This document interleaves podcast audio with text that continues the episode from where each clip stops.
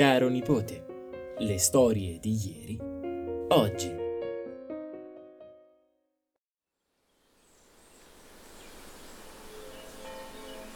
Italia. È il 22 luglio 1940. Sulle sponde del Po, in un piccolo paesino immerso nelle campagne, nasce una bambina, Ernestina, l'ultima di quattro fratelli. Ernestina nasce nel pieno di un conflitto storico che segnerà irrimediabilmente il destino del mondo intero. È una bambina minuta, graziosa, timida e con un fortissimo legame con sua mamma, Adalgisa, una donna risoluta, forte, determinata ed estremamente dedita al lavoro. Nella nostra famiglia vige ancora il suo detto, ogni cosa al suo posto e ogni posto ha la sua cosa. Sono nata in un paesino di 714 abitanti in provincia di Pavia. Sono andata a scuola, le, sono andata all'asilo, ma all'asilo non mi piaceva restare perché mi mancava mia mamma. Mi mancava mia mamma forse perché mia mamma aveva, io mi rendevo conto che era eh, rispetto alle mamme delle altre bambine era troppo grande, di conseguenza anche il modo di vestire, non, era, non vestiva, la vedevi che era più grande delle altre, più adulta. E allora eh, avevo sempre paura che morisse e di conseguenza stavo all'asilo malvolentieri, eccetera. E quando arrivava il portalettere mi aggrappavo, siccome veniva anche da noi a casa nostra, mi aggrappavo alle, alle gambe e volevo andare a casa. Ho frequentato le scuole elementari e mi sono trovata molto bene, ho fatto fino alla quinta elementare. All'inizio ho avuto un po' di difficoltà perché non riuscivo a leggere la lavagna. Vedevo le parole spostate e, e, e, non riuscivo a capire, ma dicevo, ma perché? Mi sembrava scritta giusto, adesso la vedo spostata, eccetera. Finché allora l'ho raccontato a mia mamma e, e si è resa conto, mi ha fatto fare una visita dall'oculista che era questione di occhiali, non ci vedevo, eccetera. Di lì ho cominciato a portare gli occhiali. Sono arrivata alla quinta elementare ho fatto un corso per entrare alle medie, alle scuole medie, perché allora erano divise in medie e commerciali le tre scuole dopo le elementari. Mentre quando ero piccola nel girello, un girello di legno allora piccolino, fisso, e, e avevo il gatto in casa e ogni tanto dicevo a mia mamma, mamma, ma guarda con Diogio. quindi vedevo la, l'occhio del gatto evidentemente interessato. Sai che i gatti hanno dei begli occhi, ma guarda con Dio. Ernestina cresce amata dalla famiglia, dal padre Gianni e dalle sorelle Maria e Rita, che sono molto più grandi di lei. Maria ha 16 anni quando Ernestina nasce e in casa conserviamo ancora una foto in cui Maria la tiene in braccio appena nata. Ciò che colpisce di questo scatto è l'incredibile somiglianza della mia prozia con mio papà Mauro. Due gocce d'acqua, stessi occhi, stessa forma del viso, stesse espressioni. Mi emoziona ancora di più pensare che questi tratti siano giunti fino a mia sorella Lara, alla stessa fossetta sul mento di nostro papà. Ogni anno a Natale mi regalavano la bambola e io mi divertente, divertente sì, mi divertiva perché dicevo, ogni anno le mie sorelle, avevo due sorelle più grandi, la vestivano in un modo diverso. Una volta l'hanno vestito con la bandiera d'Italia, l'altra volta la, la, scuo- la, la suora, eccetera. Quindi la cosa mi divertiva perché loro pensavano che io non me ne accorgessi, invece capivo che era sempre la stessa bambola e, e fingevo di essere, eh, di essere contenta, insomma festeggiavano il santo del paese, San Pietro, San Pietro e Paolo. Poi c'era la fiera, che era maggio, e poi c'era una fiera, norma, una fiera, mettevano giù un tendone, c'erano, ecco, dove si ballava, eccetera, ballo pubblico lo chiamavano. E lì anche si facevano giornate con, come si chiama, con gli acrobati. E dopo diventava anche ballo pubblico, eccetera, erano i divertimenti che avevano ma i bambini non entravano, noi andavamo a guardare attraverso i buchi dei teloni e ecco quando c'era il ballo pubblico. E poi la fiera invece del bestiame che era a settembre e allora lì compravano e vendevano il bestiame. Ernestina vive la sua infanzia in maniera felice, si diverte dalle suore in oratorio, aspetta tutto l'anno l'arrivo dei saltimbanchi e quando arrivano il cinema e la televisione in paese tutto le sembra ancora più bello. Zerba è piccola, questo è vero, ma è proprio in quel minuscolo paese di 700 anime dell'Oltrepo che Ernestina trova il suo mondo. Le piace andare alla spiaggia del Po e tuttora ricorda di quando, con i suoi amichetti, andava a spiare da dietro il tendone il ballo che veniva organizzato in paese. Giocavo, andavo dalle suore a giocare tutti i giorni nel cortile, giochi sempre con la palla che non pallavolo, ma non solo pallavolo, non, non mi ricordo esattamente. E poi eh, giocavamo a carte, eravamo all'oratorio, ecco, alla, alla sera, e quello era il nostro divertimento. Poi il prete ad un certo punto ha aperto una sala cinematografica e alla sera andavamo a vedere il cinema. Poi quando sono apparse le prime televisioni eh, allora andavamo nel bar a vedere la televisione perché non l'avevamo, andavamo anche al Po in spiaggia perché la nostra spiaggia era la spiaggia del Po, io sono del 40 di conseguenza eh, avevano fatto, creato queste spiagge sul Po e quindi andavamo lì tutti i giorni, ecco. Era in mezzo alla, al bosco dove c'erano tantissimi alberi, avevano preparato una casetta di legno e mi ricordo questo viale alberato e anche con fiori, con i, gli oleandri. Quindi era bello entrare con questa tavolata lunga dove andavamo a mangiare a mezzogiorno, invece poi due volte all'anno se veniva il circo, eccetera, allora quelli erano i nostri eh, svaghi, ecco. Ernestina amava tanto suo papà Gianni, l'uomo che le ha trasmesso e insegnato il valore del coraggio. Lei mi racconta sempre di questo episodio della bicicletta, un giorno suo papà la caricò su una bicicletta da uomo e le disse: Se non vuoi cadere, devi pedalare. Le zie erano spaventate, eppure la nonna in qualche modo riuscì a tenere l'equilibrio percorrendo la strada del suo paese senza troppe difficoltà. Aveva imparato ad andare in bicicletta, ma soprattutto aveva imparato ad affrontare le sue paure. No, ma noi eravamo felici, era era un'infanzia felice, tutti, tutti, mi coccolavano poi perché io avevo due sorelle grandi, ti puoi immaginare, fratello era in guerra, ma le sorelle erano grandi, quindi ero protettissima. Mio papà, ecco invece, mio papà mi ha insegnato ad andare in bicicletta perché lui era un uomo che voleva che non si avesse paura nella vita. E allora secondo lui non imparavo ad andare in bicicletta nel, sulla biciclettina piccola, niente. Allora lui mi ha preso, guarda, una bicicletta da uomo, sai come sono, con la canna in mezzo. Mi ha messo su questa bicicletta, ma no, ma non aver paura che non ti succede niente. Ti accompagno io, ti spingo io, ti tengo su io, sì, e io pedalavo. Ad un certo punto mi ha lasciato e io passavo, ho fatto tutta la via di Zerbo, dall'inizio da dove abitavo io, fino superando la casa di mia zia, che arrivavo, arrivavo dritto al, al municipio uh, urlando, quando mi ha lasciato andare io dicevo oh, oh, così, oh, no. E a lui mi seguiva, vai, vai, pedala, pedala, ecco, pedala, pedala che non cadi. E di fatti così ho imparato ad andare in bicicletta e pedalando sono arrivata e sono riuscita a fermarmi, eccetera. Da allora ho imparato ad andare in bicicletta, ho imparato. E mia zia che era fuori che diceva, ma dunque cosa fa quell'uomo lì? Ma per... E mi ha lasciato andare. Tranne quella dei topi, la nonna ha una paura folle dei topi. Da piccola avevo comprato un topino di gomma e mi divertivo a nasconderglielo sotto il cuscino o a posizionarlo sul piano cottura. Cioè, mi sento un pochino in colpa se ci penso, però ricordiamo sempre con tante risate quella volta in cui da piccola sulle scale della cascina fece il suo primo incontro con un mega topo.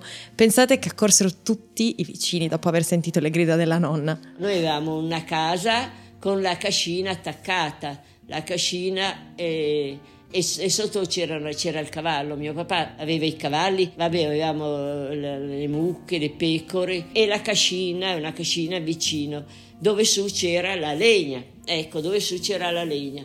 E io sono andata, come io cucinavo, ero, ero già prima della, della, quinta elementare, cucinavo, facevo il minestrone, di sera a, a mezzogiorno facevo la, il primo, beh, con le, uova al pomodoro, eccetera, quella che c'era, insomma.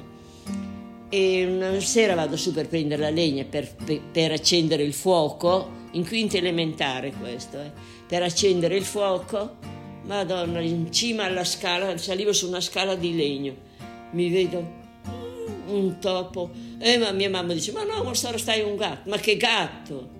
Ti puoi immaginare, scendevo ogni gradino e facevo, oh,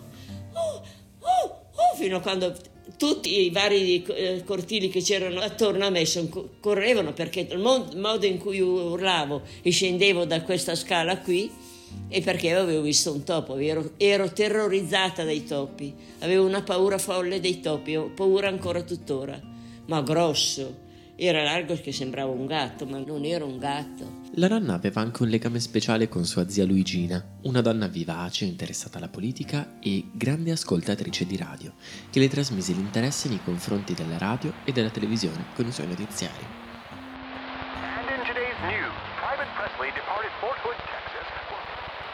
Ernestina aveva poi un fratello che conobbe solo all'età di sei anni.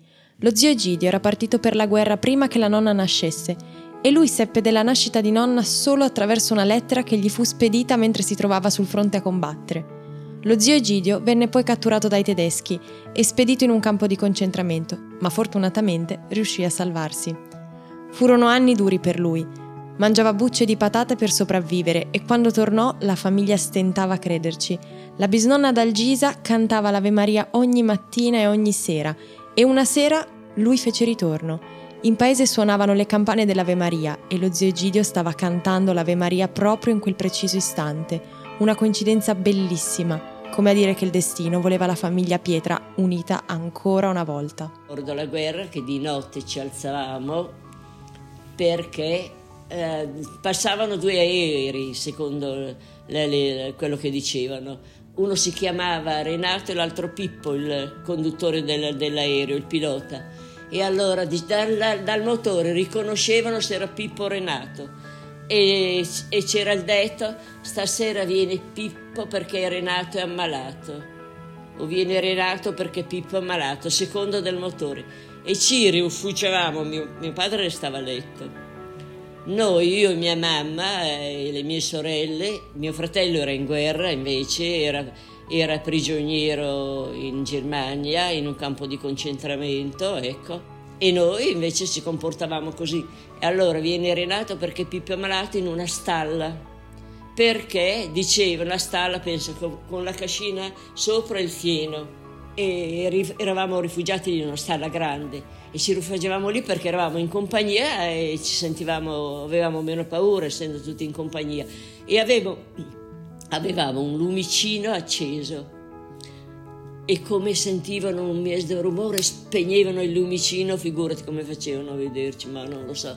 E si spegneva, spegnete, spegnete, stanno arrivando. E finché passava, e allora poi ritornavamo a letto, eccetera. Questa è la guerra. Poi una volta mm, mia zia mi ha portato a vedere che stavano scavando in un, in, in un campo che avevamo vicino, che era il nostro, di proprietà della mia famiglia, e scavavano un rifugio, ma i tedeschi. E quindi mi è rimasta impressionata quella scena lì. Mi ha impressionato, mia zia mi tranquillizzava, era, era abbastanza una donna vivace e e poi in casa noi dovevamo ospitare, era d'obbligo ospitare un tedesco, avevamo un tedesco. I tedeschi, il paese era pieno di tedeschi, se ogni casa doveva ospitare un tedesco e invece nel castello si vociferava che c'erano nascosti degli inglesi. Lì di fatti hanno sempre bombardato dappertutto, tranne nel nostro paese, perché pare che ci fossero nascosti nel um, nel castello degli inglesi, degli ufficiali inglesi. Eh, quando hanno perso la guerra c'erano dei, un sacco di tedeschi rifugiati in una casa grande che ha dovuto ospitarli tutti e allora mi ricordo quell'uomo lì che li aveva ospitati urlava andatevene, ecco li ha cacciati proprio in malo modo. Arrivarono poi i 18 anni. Ernestina voleva imparare l'inglese, sapeva che sarebbe stato molto utile per il suo futuro e così trovò un annuncio sul Corriere della Sera in cui si cercava una ragazza alla pari per un'esperienza a Londra. Ernestina era emozionata, ma aveva anche paura. Come sarebbe stato l'impatto con una grande città?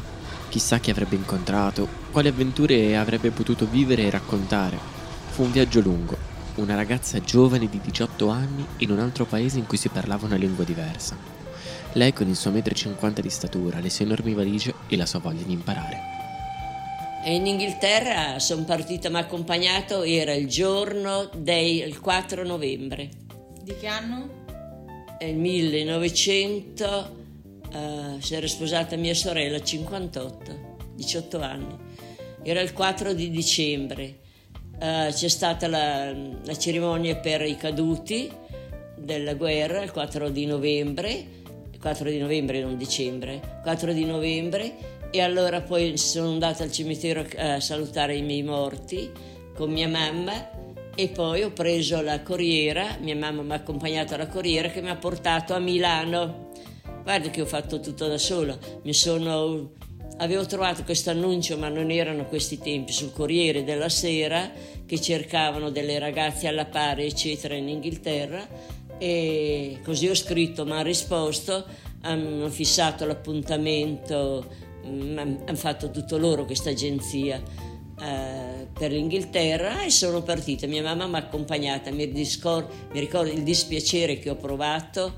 Io, eh, eh, guarda, un dispiacere immenso. Sono arrivata a Milano, ho preso il treno, da lì poi mi è venuto mal di stomaco, mi è venuto mal, sì, mi sentivo, non avevo digerito. Mia zia mi aveva dato, pensa, una bottiglietta di Fernet piccolina, no? Fernet, robe da matti eh, mi aveva fatto un bel borsellino dove avevo i soldi e che portavo sotto, sotto la, la, la camicetta e con dentro i soldi.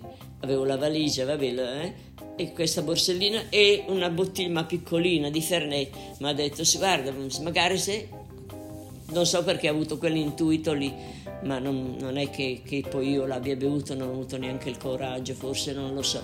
E ho preso il treno per, da Milano e per l'Inghilterra. Quindi ho fatto tutto io, biglietti e tutto, non mi ricordo Nora, ti dico la verità.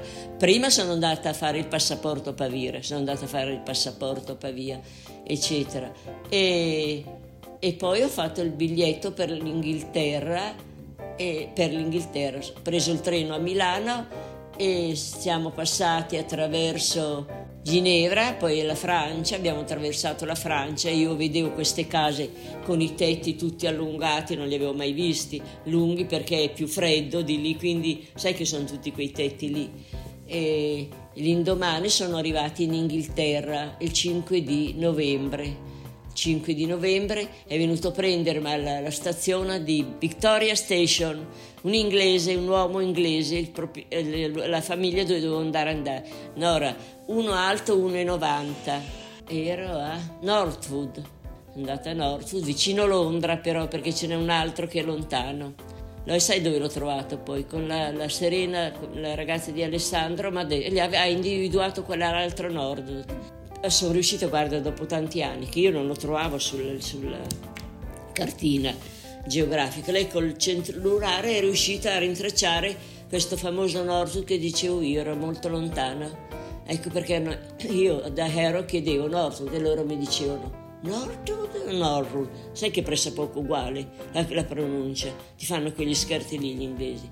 Finalmente mi è venuto in mente di dire near, sì, near Harrow, il mio Norwood dove andavo, non era lontano. E allora mi hanno detto, ci siamo capiti dicendo quel near lì, ci siamo capiti, erano le prime volte che ero in Inghilterra, ci siamo capiti che era lì.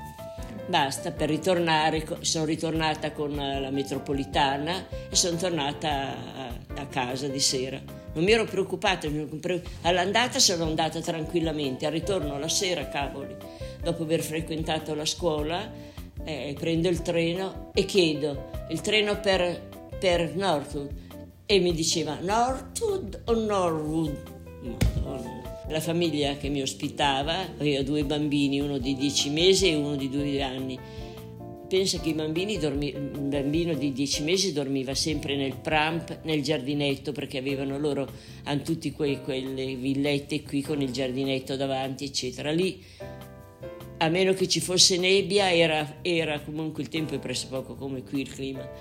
Era sempre in giardino a dormire, a meno che ci fosse il nebbione, allora lo tenevano in casa pomeriggio continuava a piangere sto bambino, sono scesa, vedo che sua madre non fa niente, sono scesa io, mi, so, mi sentivo io responsabile eh, del bambino, no? ero lì come babysitter a prenderlo, l'ho portato dentro e lei mi ha detto di non portarlo più, anche di lasciarlo piangere perché altrimenti eh, non, devi, non devi abituarsi, basta, resta fuori, basta, anche se piange. E allora quando piangevo lo lasciavo fuori.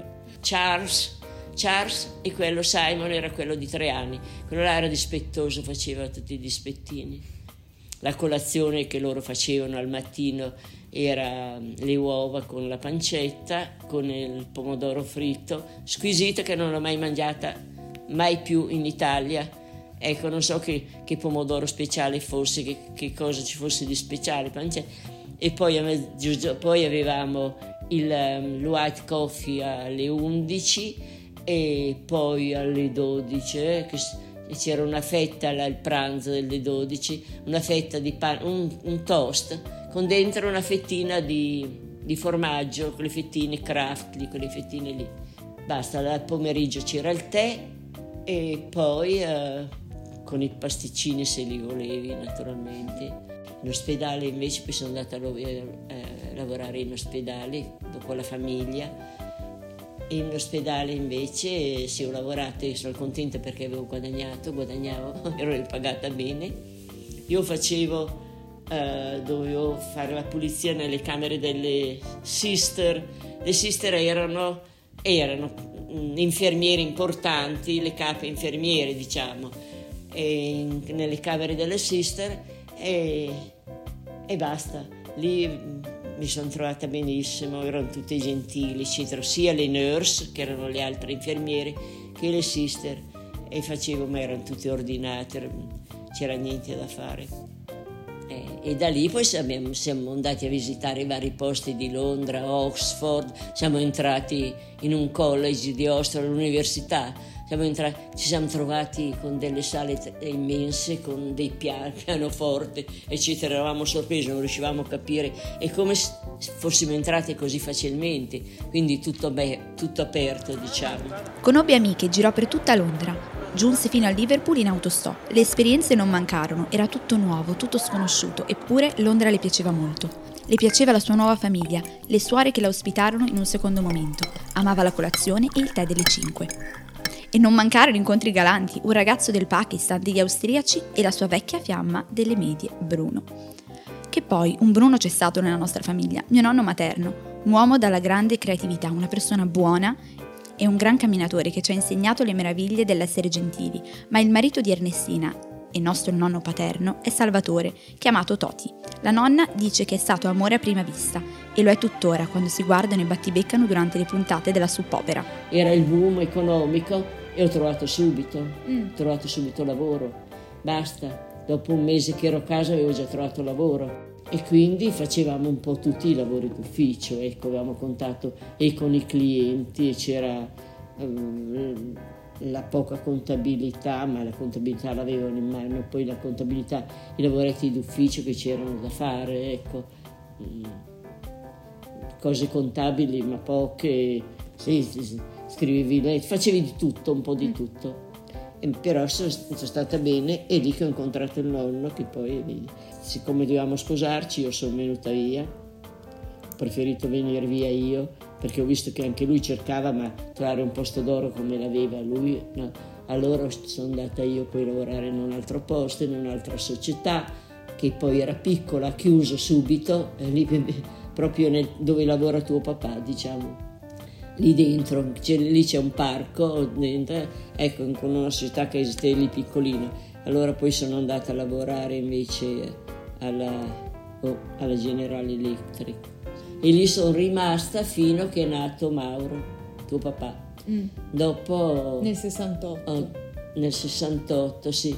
Sono ritornata, ma dopo sono rimasta a casa, eccetera. Sì, ho incontrato un pakistano che mi ha regalato un braccialettone tutto colorato, bello, che cavolo, che io quando sono tornata poi a Milano eh, da, da, mia sorella, quando alloggiavo da mia sorella le prime volte che lavoravo, l'ho spaccato tutto, l'ho buttato via, avevo una rabbia con quel paese, perché è pakistano, sì, penso lo più incontro, tira fuori, ci porta, ah voleva portarmi a nuotare in piscina alla sua università, no non ci sono andata, ma figurati, sarò mica matta, sarò scema aveva un vestito rosso, chi lo sa, gli ricordava forse un po' le, le, le donne del Pakistan, non, non, te lo so dire, perché poi era anche sbracciato, era, era la scollatura V, era di moda la scollatura V, e i tacchi alti, ecco questo vestito rosso, e conosco questo pakistano.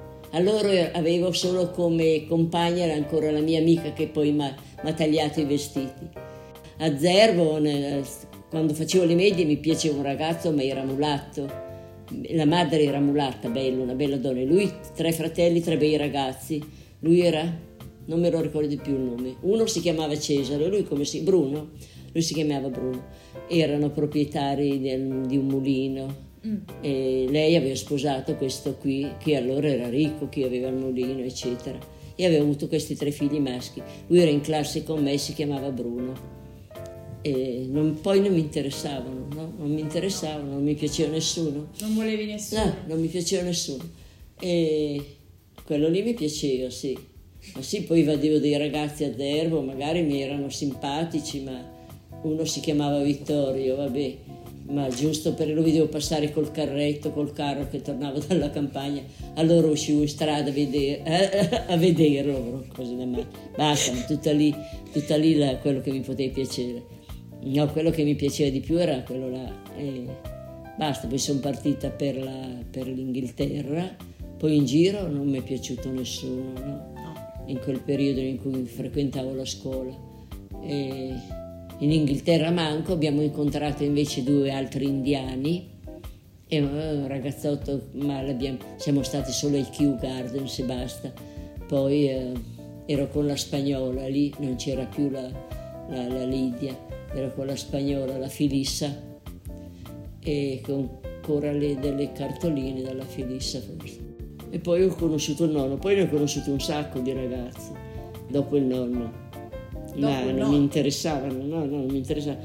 Guarda, eh, no, non mi interessavano. Ho conosciuto anche un mio cugino al matrimonio, il mio cugino che è morto adesso, è morto abbastanza giovane, Sergio, un bel ragazzo era cugino di mio papà, discendenza di mio papà, che siamo usciti qualche volta e così. E poi quando venivano i controllori inglesi nella società, eccetera, siccome io ero stata in Inghilterra, uno era inglese, ecco quello lì, inglese, ma non mandava, mi, da, mi dava fastidio, cosa posso farci? Solo il nonno? Avevo già conosciuto il nonno, poi basta. Quanti non anni esisteva, non esisteva più nessuno. Quanti anni avevi? E avevo Dunque nel 61, 40, 21 anni già. Eh, avevo 21 anni. Avevo 21 anni e come l'ho visto, dac, è stato il classico colpo di fulmine. Ecco. E allora è stata una fissazione unica. Ernestina, per noi non natina, ci ha insegnato l'inglese molto bene. Quanti compiti, quanta pazienza, la pazienza di Giobbe. E grazie al suo inglese trovò subito lavoro. Lì conobbe il nonno Toti con lei ci siamo divertiti e ci divertiamo, ridiamo, ci raccontiamo storie, lei ci narra delle sue vicende della mitica Zerbo. Grazie a lei ho approfondito la mia conoscenza della lingua inglese. Chissà che qualcuno ascoltandoci non voglia un pochino conversare con lei.